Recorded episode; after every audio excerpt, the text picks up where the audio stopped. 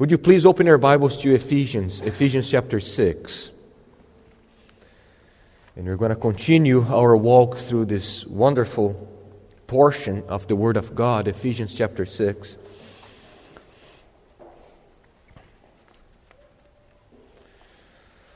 Let us read verses 10 through 13, and I would like you to stand if you can.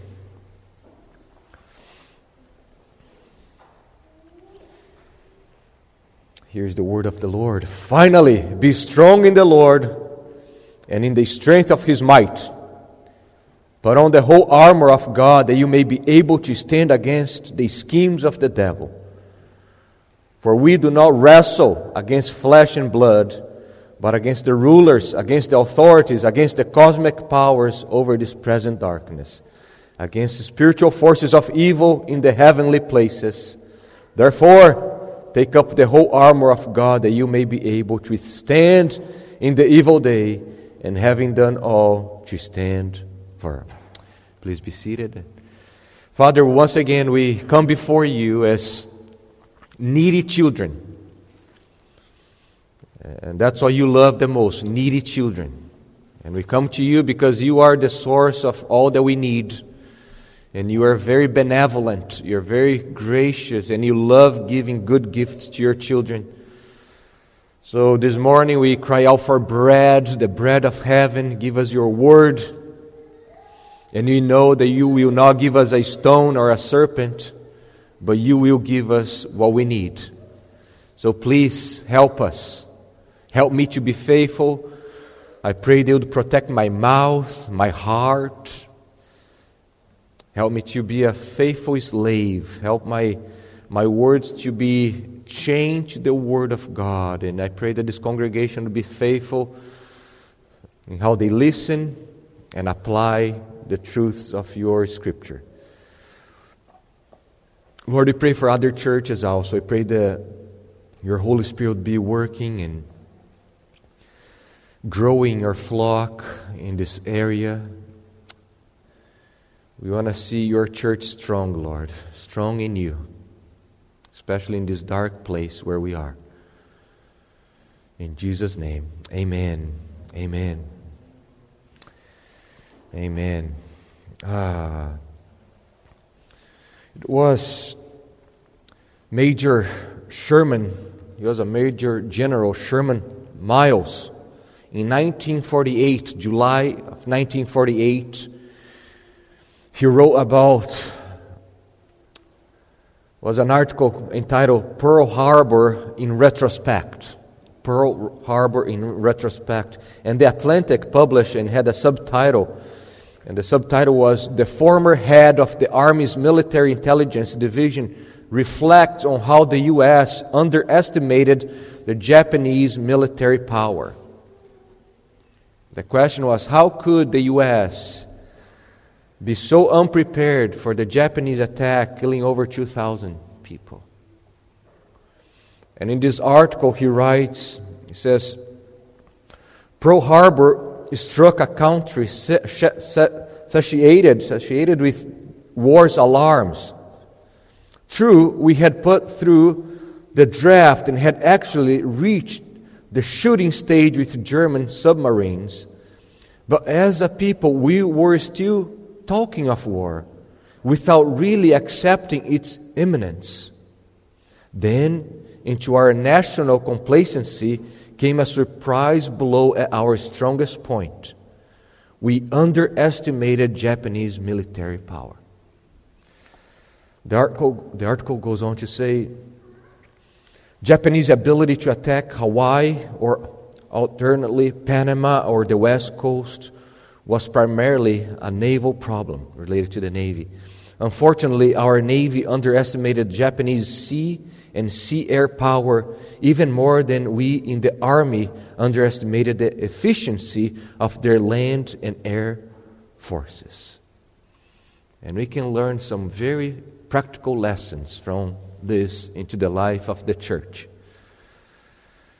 Because we can know, we can know all about spiritual warfare right? They knew about war. They knew that there was a war. We have heard about war.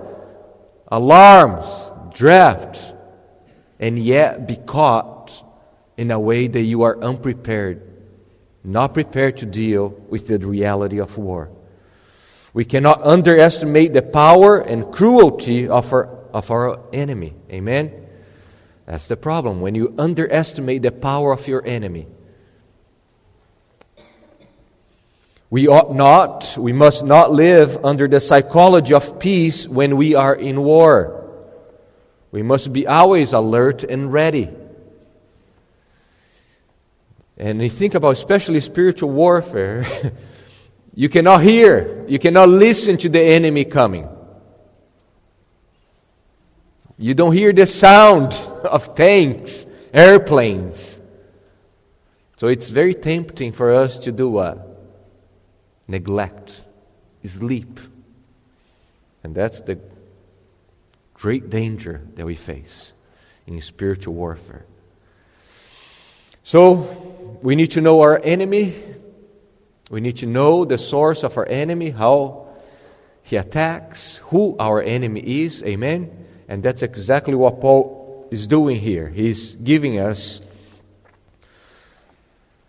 all that we need to know about our enemy. And not only our enemy, but even our own sources. So the outline is just following what we saw last Lord's Day the source of our power, the source of our, our armor, and then the source of our battle. So turn with me to Ephesians chapter 4.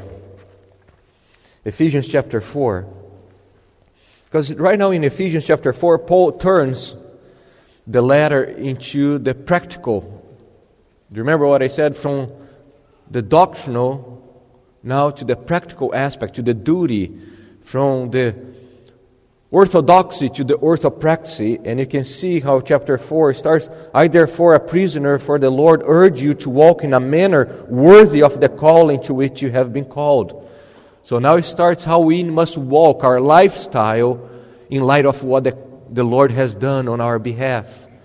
There is a lifestyle that must match with the work of the Lord in our lives.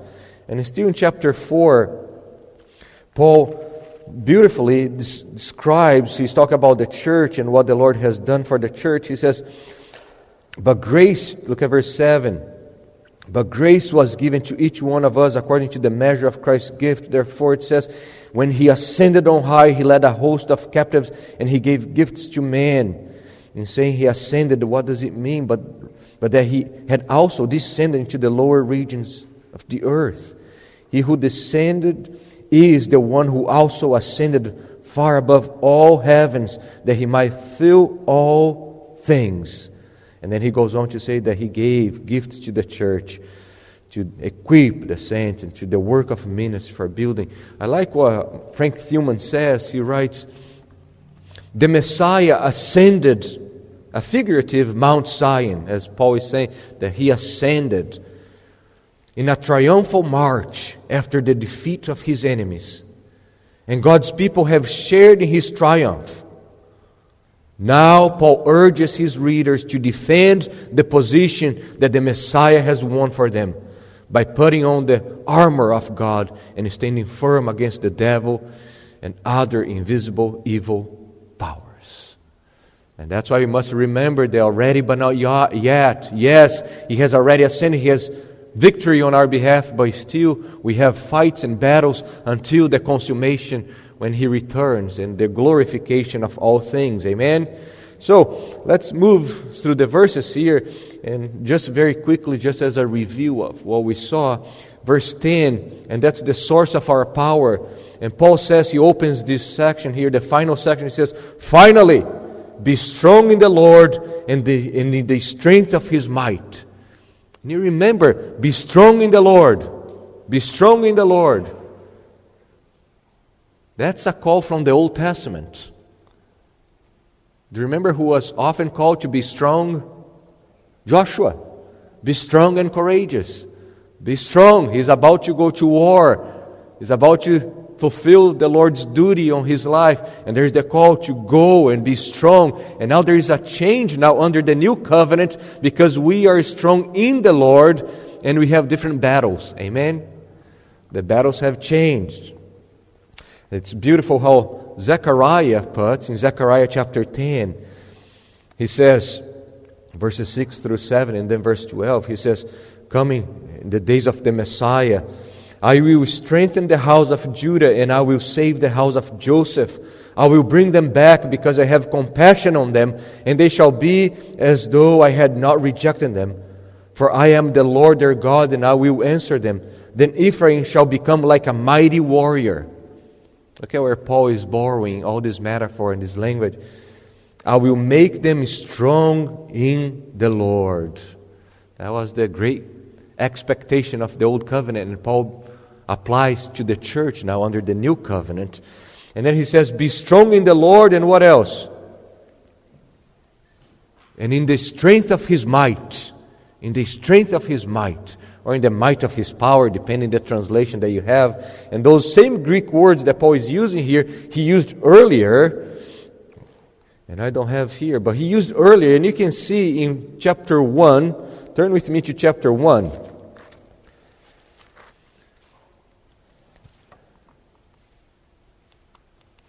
Chapter 1, verse 19. When Paul is saying that he's praying for them, he wants the Lord to Open the eyes of the Ephesians so they can know what is the immeasurable greatness of His what? Power towards us who believe according to the working of His great might. The same two Greek words that Paul used here in chapter 6 that he worked in Christ when he raised him from the dead and seated him at his right hand in the heavenly places, far above all rule and authority and power and dominion, and above every name that's named, not only in this age, but also in the one to come. So Paul is saying that we must find our power, our strength in the Lord, and in particularly in his resurrection power. Those words are related to the resurrection. And it's beautiful how Paul you study Paul, and when he's talking about the power of God, the, the strength, the, the, the majestic might of our Lord, he always goes to the resurrection. For Paul, the greatest display of God's power was not in creation primarily, was not with the flood under Noah, it wasn't with the Exodus, wasn't with the drowning of the Egyptians, wasn't with the rescue from the Babylonian captivity. The greatest power in Paul's mind when he thinks about God's power is in the resurrection of Jesus Christ. Because that's when the enemy was conquered. That's when the last enemy was conquered, through the resurrection of Jesus. So it's beautiful how Paul puts here. And then he moves on to give us the source of the armor. So he says, Put on the whole armor of God. And that's the sentence here, the, to put on the whole armor, is how we are going to be strong in the Lord. And he says, put on the whole armor of God. And there is a, a genitive, a possessive there. It belongs to God. It's God's armor. He gives to his people, and that's the same armor that he wears for his battles. And we just need to pay attention when he says, put on the whole armor of God. Uh, we're going to talk more about that later. But he's talking to the whole church. That's in the plural. A lot of times we read, especially in the English language, there's no distinction between the you singular and the you plural. But in the Greek and in many other languages you have, and what he's saying is the you plural, you all, all together, put on the whole armor. It's for all of us together to be fighting these battles. It's not for loners Lone Rangers. No, it's the whole church together. And then we saw all these things, so let's move to the source of our battles. So now Paul is going to identify our enemy. He says, Put on the whole armor of God. That, here's the reason that you may be able to stand against the schemes of whom? The devil. The devil. And now you remember that the devil, think about the Lord God, he has many names throughout the scriptures. Right? Remember all the names that God has in the scriptures. So the same thing with Satan. So the name, the many names of God reveal His beautiful, His glorious, His majestic character, and the many names of Satan reveal what? His nasty, cruel, loathsome, gruesome character also. And we saw we saw that last Lord's Day. We saw he's the devil, diabolos pertaining to engagement in slander. He loves slander. slandering others. His name is also Satan, the adversary. He's the evil one. Think about an evil person. When you think about an evil person, then you think about Satan. Satan is the embodiment of all that's evil, and an evil person is just a reflection, a small reflection of all the evil that is in Satan. Satan is the evil one. What is something evil? Remember, what is evil? Evil is something completely opposite of good, beautiful, holy, loving, right? And that's Satan. He's the evil one. Jesus calls him the evil one. Deliver us Jesus says, Deliver us from the evil one in the Lord's Prayer. He's also known as the Leviathan. He's also known as the dragon. He is the serpent.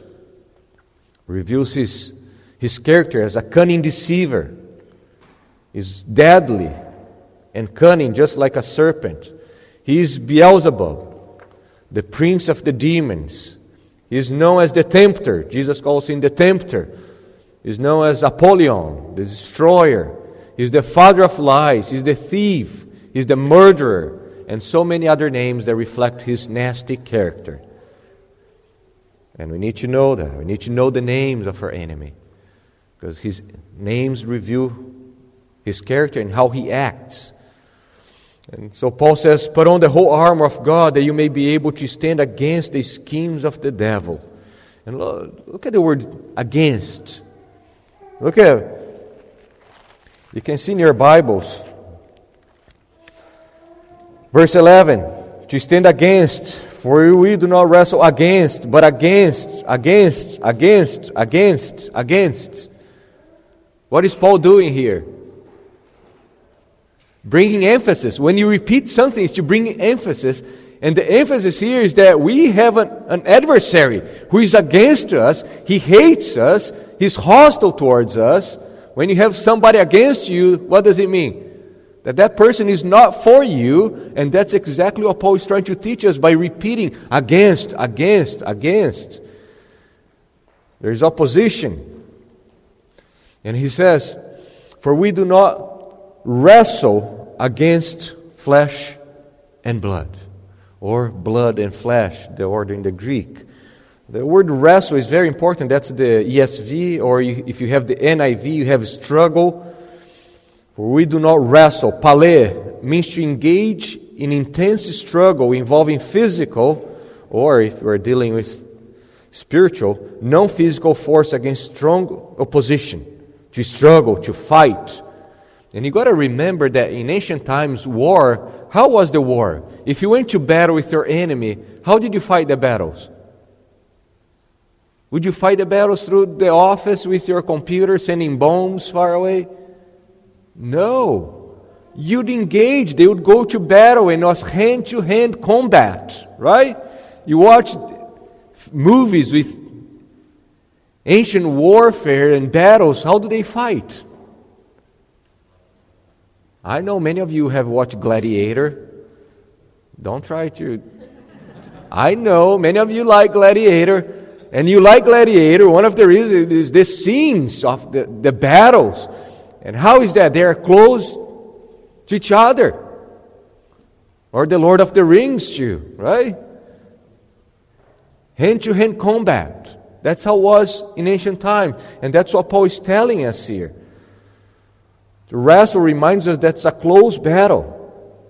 It's not like you can just click a button and send a bomb into somebody's house or home. No. You had to be close to each other. You, smell each other. You could feel the blood from each other, the sweat from each other. And that's just like wrestling. If you have a wrestle, you know how nasty it is. And that's what Paul is painting here. We, we have this battle, and it's not far away, it's pretty close to us the involvement. The word struggle or wrestle is a fitting word for the Christian life. Was Warren Wiersbe who said, Sooner or later, every believer discovers that the Christian life is a battleground, not a playground, and that he faces an enemy who is much stronger than he is apart from the Lord. Amen. The Christian life is not a playground for little kids. The Christian life is often pictured as a battleground for soldiers who know the outcome. It's going to be suffering and pain. So, for example, in 1 Timothy 6.12, Paul says, Fight the good fight of the faith. And sadly, many Christians and many churches in America treat the Christian life as a picnic at the park. It's all about what? Thinking about your savings, vacation, properties to purchase, retirement, forgetting that this life here is much more than these things. Was Spurgeon who said, To be a Christian is to be a warrior. The good soldier of Jesus Christ must not expect to find ease in this world. It's a battlefield. Neither must he reckon upon the friendship of the world, for there will be enmity against God. His occupation is war, as, as he puts on piece by piece of the pen, panoply provided for him, he may wisely say to himself, This warns me of danger. This tells me of danger. This prepares me for warfare. This prophesies opposition. Huh. That's what Spurgeon tells us. And we are not passive as spectators, but aggressive participants in this drama of war. And that's why Paul says, our struggle, not your struggle, but our struggle. Why? Because we are all involved in this. Our struggle. Our. It's not only mine, it's our together. Amen? So he says, For we do not wrestle against flesh and blood, but against the rulers, against the authorities, against the cosmic powers over this present darkness, against the spiritual forces of evil in the heavenly places. Notice the expression there, for we do not wrestle against what? Flesh and blood, yes. Uh, what does it mean we don't wrestle against flesh and blood?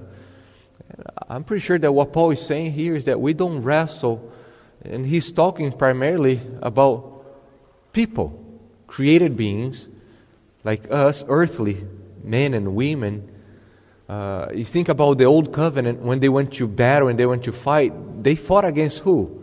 The Canaanites, the Jebusites. So they would be fighting. The war under the old covenant was against flesh and blood. Under the new covenant, Paul is saying, no, no, no, there, there is a much deeper war and greater enemy that we are facing here. It's very tempting. It's very tempting to think that our primary and ultimate enemy is the one who is slandering us, who is attacking us, who is being evil towards us. And Paul is reminding us that no, and especially you think about the church in the first century, you think about Christians in Ephesus and in other places, they would be tempted to think that their enemy was not Satan, but was the Roman Empire or the Roman soldiers. And the same with Christians suffering in other places. So it's tempting to think that the problem is their greatest enemy is the government or whoever is persecuting them. And Paul is reminding all of us here that the greatest problem is actually behind those people. There's something much greater, much more sinister, sinister behind these people. But when Paul says that our wrestle is not against flesh and blood, he's not saying that human beings are not part of the, the warfare. He's not saying that people are excused, that they have no part to play in this war. By no means. I like what one scholar says. He says, None of this is to deny that there are earthly counterparts or manifestations, so to speak, of these beings, nor is it to deny that the effect or of their rule inevitably manifests itself in sinful desires and actions within human beings and human institutions. So, yes, so our great enemy manifests himself through other people, other institutions. So, for example, in Matthew, Matthew, 20, Matthew 16 23, remember, Peter confessed Jesus to be the Messiah, and then Jesus says that he's going to suffer. What does Peter say? By no means. The Messiah cannot suffer. What does Jesus tell him? Get behind me, Satan. And it's not that Peter is possessed by Satan, by demons. No, but he's being used as an instrument of Satan to deny the necessity of suffering in the life of the Messiah. That's very important. Satan uses people as his instruments and spokesmen of evil, pain, slander. Think about the Apostle Paul when he was beaten. Who was beating him? People, soldiers, Jewish people. When Paul was stoned, who was throwing the stones on Paul? Those were not spiritual, invisible stones. No, he had hands, he had stones, he had people, flesh and blood stoning him. When Paul was slandered and false accused, who was doing that? You had people doing that. But we need to remember that behind all these actions, there is a greater and more evil power behind these people. So Yes, people will hurt us, but we've got to always remember that behind that there is an enemy who loves destroying and hurting and killing people. Amen? So Paul is not denying the reality that real men and real women cause us pain and they're instruments of Satan. But he sees something much darker and more sinister than just men. There is satanic powers behind their actions. And then Paul goes on to describe this demonic army. Look at he says, For we do not wrestle against flesh and blood, but against rulers, against authorities, against cosmic powers of this present darkness, against spiritual forces in the heavenly places. So Paul is just he used a lot of words. That's how Paul does to describe the demonic powers. And we need to be careful here because so many Christians they come to this verse here and they suddenly they start trying to come up with all sorts of doctrines of demons. And they try to create all sorts of uh, arrangement within the satanic realm that's not in the bible. So we need to be very careful with carnal speculations and men's imagination where the bible lacks further revelation. Amen? We need to be very careful with creating all sorts of ranks and positions where the Bible is not that clear. I agree with Stephen Fowl when he says Paul's point here is not to produce a precise list of the species that inhabit the heavenly realms, but to signify the vast multiplicity of demonic forces allied against the church. Or similarly, Bryan Chapell, I like how he puts, it, he says, Paul's varied language in his writings also cautions us against delineating a labeled hierarchy of demonic forces. Rather, his purpose is broadly to remind readers of the spiritual battle that rages in the heavenlies and wars against us. Christ's triumph over these forces is assured and inaugurated, verse 21 of chapter 1. Even if during these evil days, before the consummation of Christ's triumph, the believer must act wisely and be careful not to give the devil a foothold. So, the, what Paul is picturing here is that Satan, the evil one, the devil, he has an army of demons. He's not just one, he has a host of demonic forces. Uh, Paul has a rich vocabulary. It's, it's, the opposite of the gospel. So when you go through the gospels, you just hear about demons and evil spirits or unclean spirits, right? When you read the gospel, somebody's possessed by a demon or somebody's possessed by an unclean spirit. That's the vocabulary in the gospels. But when you come to Paul, he has a rich vocabulary because he's using the vocabulary of the Gentiles. He's bringing and applying and expanding so they can see. So Paul talks about principalities, authorities, powers, dominions, thrones, angels, rulers, world, rule, world rulers, and the elemental spirits. So all the vocabulary that Paul uses for these different, different names for the host of Satan. So you have rulers and authorities against this cosmic, look at Paul says, against the cosmic powers over this present darkness. Huh, the cosmic powers, literally, the rule, world, world rulers, and that's rulers who rule over worldly people, people who belong to this world system. And he says that this present darkness, and darkness reminds you of what? God is, is light. With him there is no darkness. So they are the completely opposite of God. It's a kingdom of darkness. Peter says, But you are a chosen race, a royal priesthood, a holy nation, a people of his own possession, that you may proclaim the excellencies of him who called you out of darkness into his marvelous light. So that's where we were before. And that's why it's called the spiritual warfare. Look how Paul says, against the spiritual forces of evil in the heavenly places. So that's why it's called the spiritual warfare. And when Paul talks about spiritual, that doesn't mean that spiritual has nothing to do with physical or material. But in the Bible, it, when you think about heavenly or spiritual, that's one sphere, that's one realm. So in Genesis 1, we hear that God created the heavens and the earth. In one sense, God created the heavenly realms and then He created the earthly realm. And in the heavenly realm, we have the angels that God created.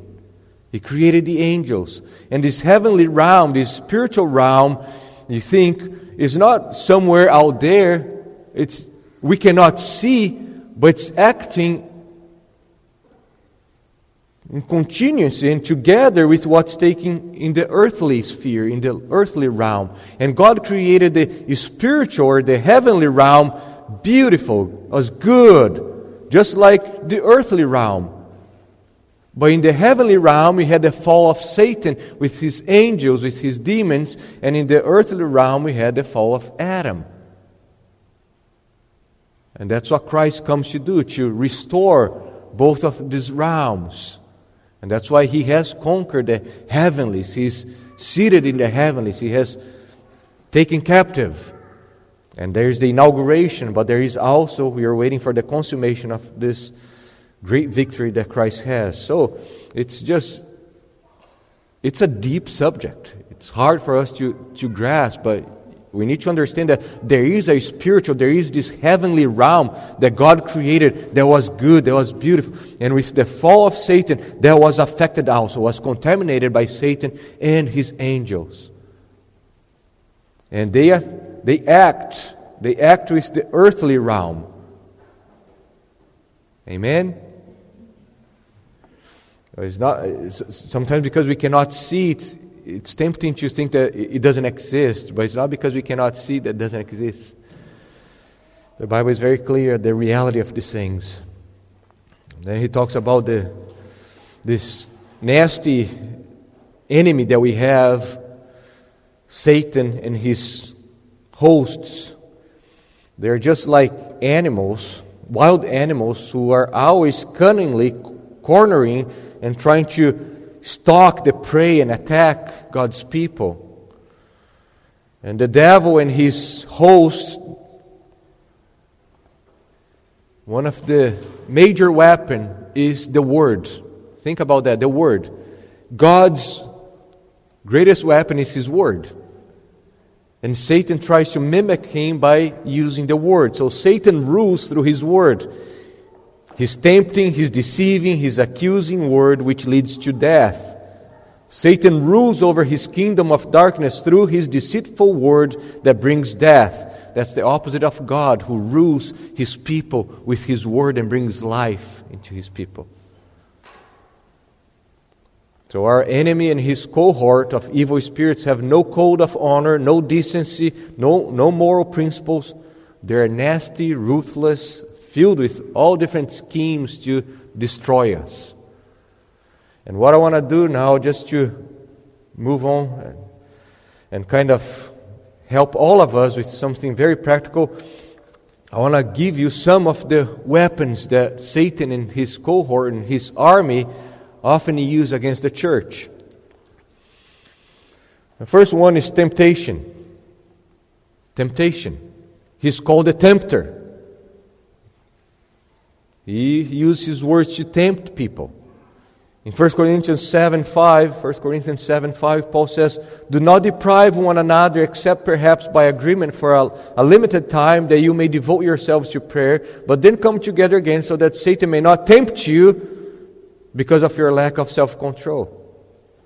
So you see that Satan will use the lack of the God giving intimacy between husband and wife to tempt them to sin.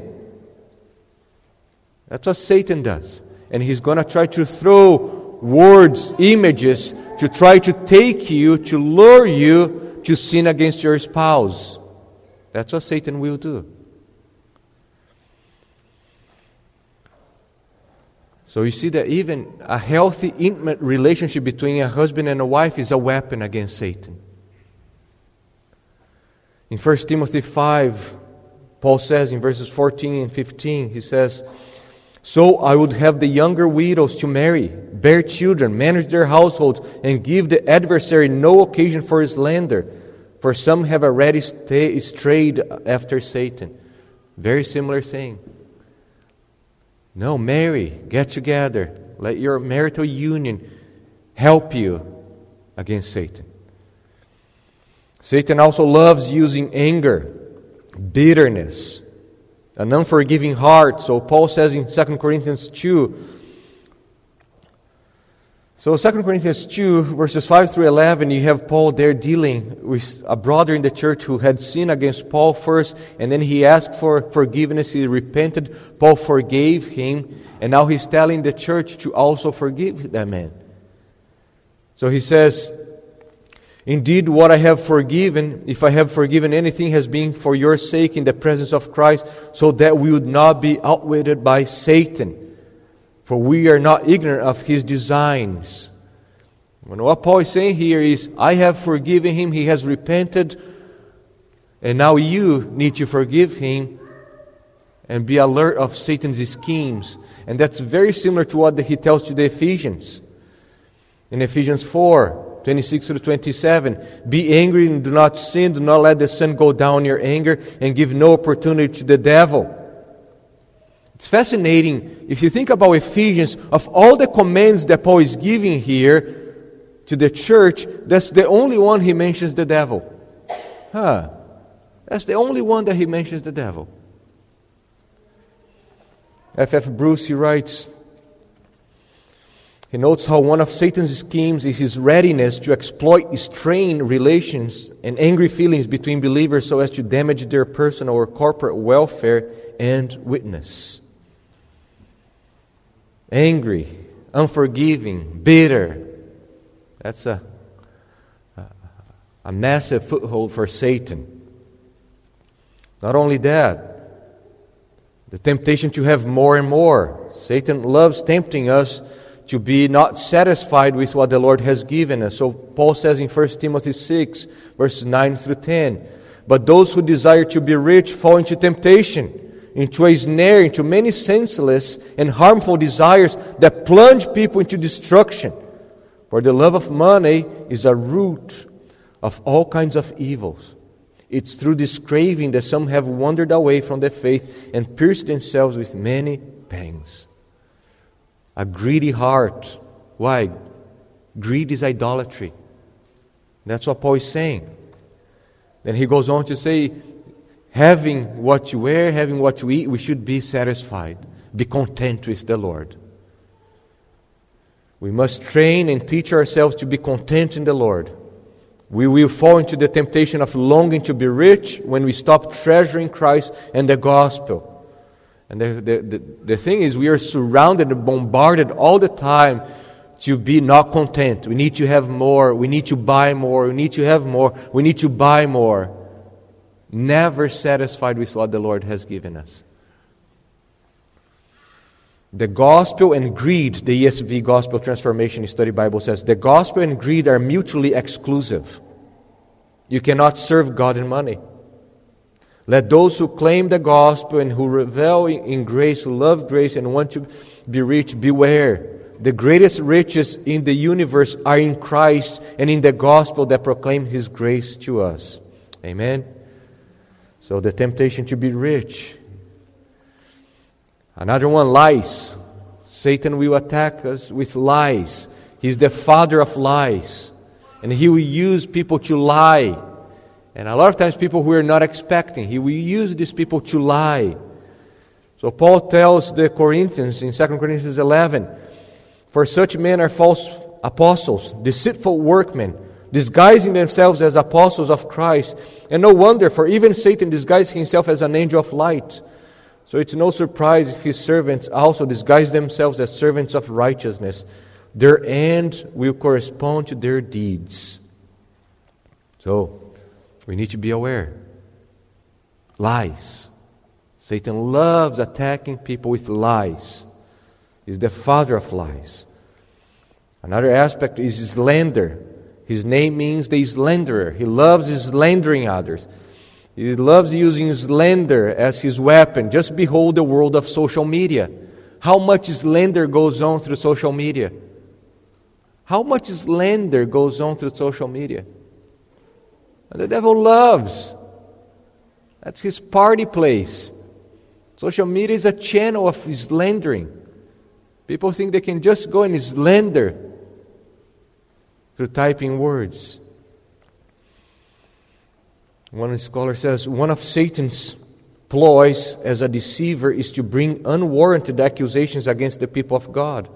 In Revelation 12:10, he is referred to as the accuser of our brothers, who accuses them before God day and night. He adopts the role of prosecuting attorney who stands before the divine judge to argue that believers are unworthy of God's grace and deserve nothing but punishment. Know that that is our brothers, members of the Christian community, who are the objects of his accusation.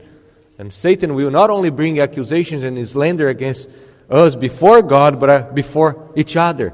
He loves slandering. He loves bringing seeds of doubts.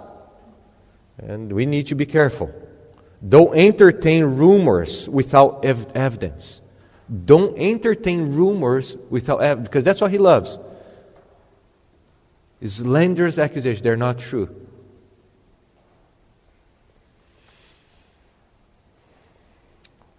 Another one. I have more to say, but we don't have time. Suffering and persecution. Suffering and persecution. Satan will use suffering and persecution to attack the church. The books of Job and Revelation are very revealing about Satan's strategy and war of weapon as suffering and persecution. And a lot of times we don't think about illness and pain and suffering as a satanic attack, but it is. So, for example, in Luke chapter 13, Luke chapter 13, Jesus speaks of the healing of a woman as her release from the chains of Satan. There was a woman with problems in her back, and Jesus heals her and says that she has been delivered from the bonds of Satan.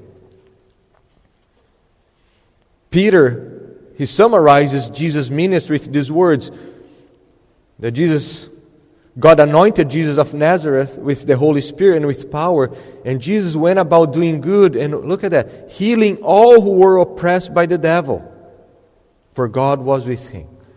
Well, of course, not every single illness and Sickness is a direct act of Satan, but somehow it's connected to Satan because of the fall. Amen? So somehow it's connected to Satan because of the fall. But there are times when Satan will attack us, and the Lord will allow him to attack us, our physical bodies, our health. And a lot of times we forget about that. We, we neglect that. But it's something that we have throughout the scriptures. So much of mental illness today, and you read the scriptures, is the fruit of demonic activity. So much of mental illness today is the fruit of demonic activity. You read the scriptures and how people, under the oppression and, and under the, the influence and the possession of demonic forces, you see how they act. And you look around us, go for a walk downtown, and you're going to see so many people full of demons and we tend to ignore that. We think if you give money to them, they're going to get better. If you can give better housing to them, they're going to get better. These people are full of demons. They need the gospel of Christ.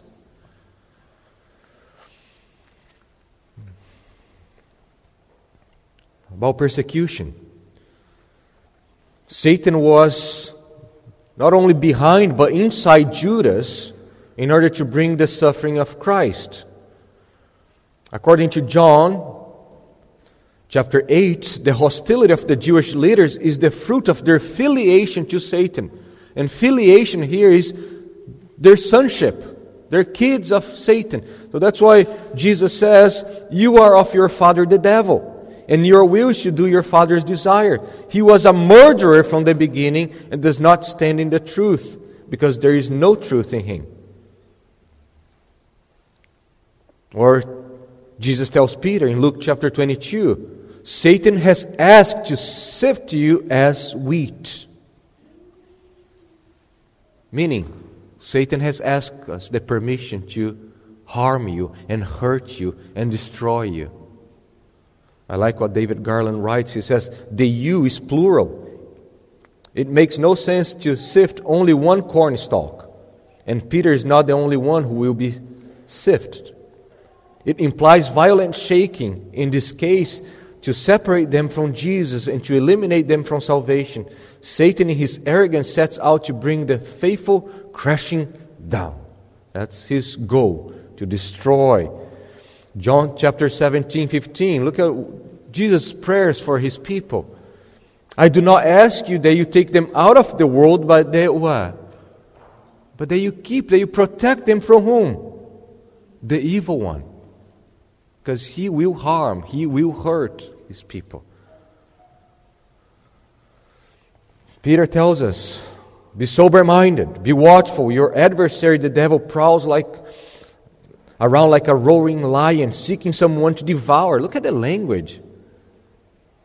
Resist him, firm in your faith, knowing that the same kinds of sufferings are being experienced by your brotherhood throughout the world. And after you have suffered a little while, the God of all grace, who has called you to his eternal glory in Christ, will himself restore, confirm, strengthen, and establish you.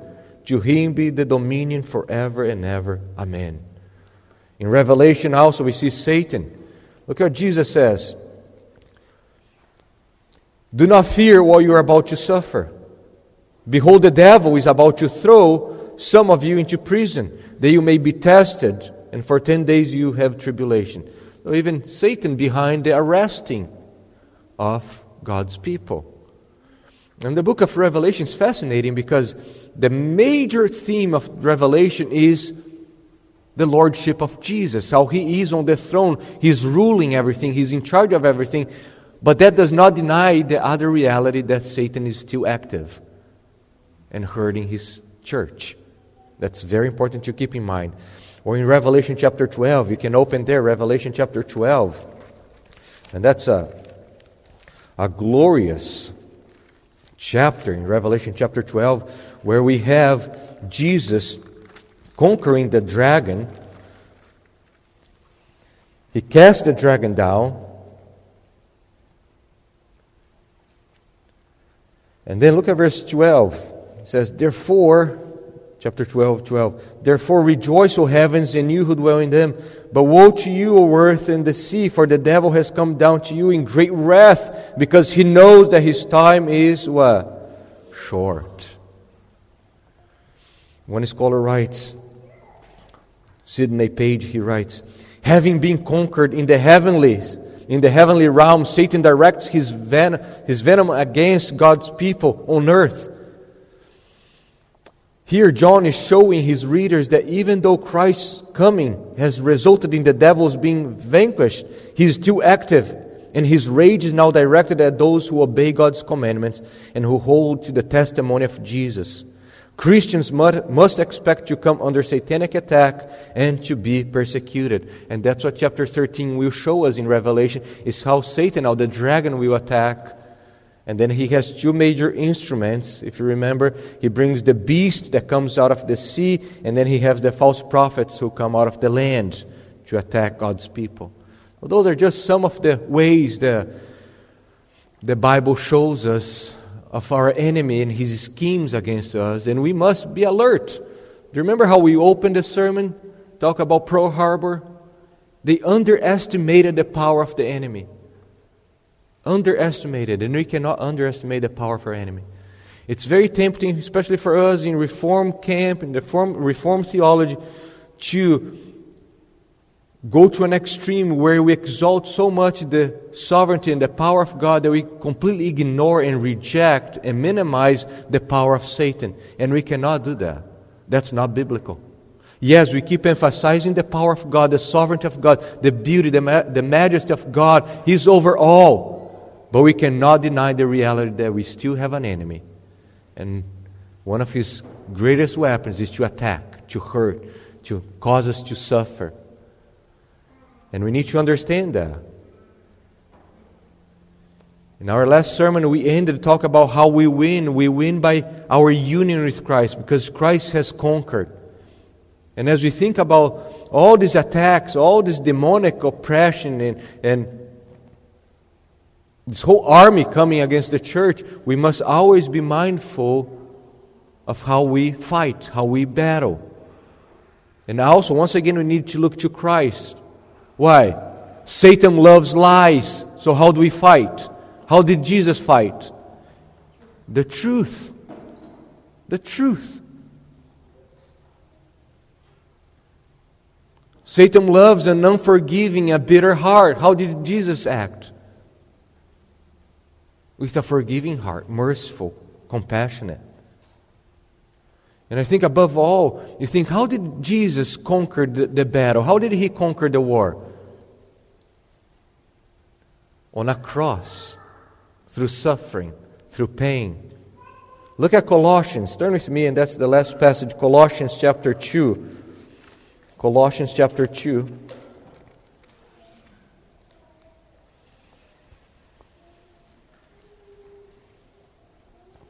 And Paul says,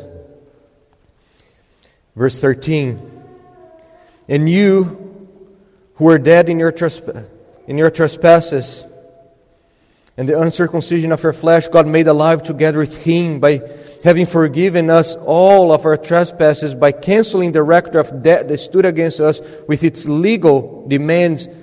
This he set aside, nailing to the cross. He disarmed the rulers and authorities and put them to open shame by triumphing over them in him or on the cross. That's how Christ conquered by suffering, hanging upon a cross. One scholar says, Although Christ's work on the cross is a finished work, it still needs to be appropriated and consummated. Christians do not contribute to Christ's atoning victorious work, but are taken up into it. Beyond using the armor of God, the clearest statement on how Christians are involved in the defeat of Satan comes in Revelation 12:11. And they, referring to Christians, have conquered him, Satan, by the blood of the Lamb and by the word of their testimony for they loved not their lives even unto death. The army of Christians defeats Satan in the same that their commander does, through witness and suffering. Although paradoxical, it should not surprise us that a kingdom established by suffering would be advanced through similar means. So Paul says in 2 Corinthians 12, let me put here, 2 Corinthians 12, the Lord, when he's asking the Lord to remove the thorn of his flesh, the Lord says, My grace is sufficient for you. For what? My power. Same Greek word, be in power in the Lord. For my power is made perfect in what? In weakness. Therefore, I will boast all the more gladly of my weakness, so that the power of Christ may rest upon me. For the sake of Christ, then, I'm content with weakness, insults, hardship, persecution, and calamities. For when I'm weak, then what? I'm strong. That's how we win the battles. So, as Satan is attacking, causing us to suffer, we embrace the life of Christ and we suffer like Christ. In Romans 8, Paul tells us that we are more than conquerors in the tribulations in the distress, in the persecution, in the famine, in the naked, in the danger, in the sword. It's in these things that we conquer in Christ because that's how He conquered power through weakness. Amen? So, the words of Luther the body they may kill, God's truth abides still. And yes, we do have a very cruel, cold, ruthless enemy. His pleasure is our harm, We've got to keep that in mind. He hates churches. He hates faithful church. He will attack faithful families. He will strive to destroy, to bring harm and pain and slander and persecution. We are frail and weak, but we have a Lord who surrounds us. We have a Lord who surrounds us with His angels, who hold us in His arms. So we say, Rise up, O Lord, and He will flee before our sovereign God. Hallelujah. Praise the Lord. Glory be to our God. Amen. Father, we thank you. We thank you for alerting us, for giving us the revelation that we need about our enemy. Lord, help us to not underestimate the power of the enemy, but help us to be alert, be sober minded as a church, and help us to, to go through the warfare and through the battles clothed with Christ. Help us to act like Jesus, our Lord and Commander. And help us to understand that it's through suffering, through pain, that we conquer, just like our Lord and Master Jesus Christ. So rise up, O Lord, and help us. Surround us with your angels. And give us the strength and the grace to put on the full armor every day as a church. And help us to not underestimate the power of the enemy, but help us to have a biblical balance of all the truth they have given us. Yes, he's cruel, he's ruthless, he's a nasty enemy, but we have a beautiful and powerful Lord over us. For those who are not in your army, Lord, I pray that you drag them this morning. Change their hearts. As we read in 1 Peter, Take them out of the kingdom of darkness and bring them to the kingdom of light so they may find joy and have the greatest battle over, and that's the battle against you, Lord. In Jesus' name I pray. Amen. Amen.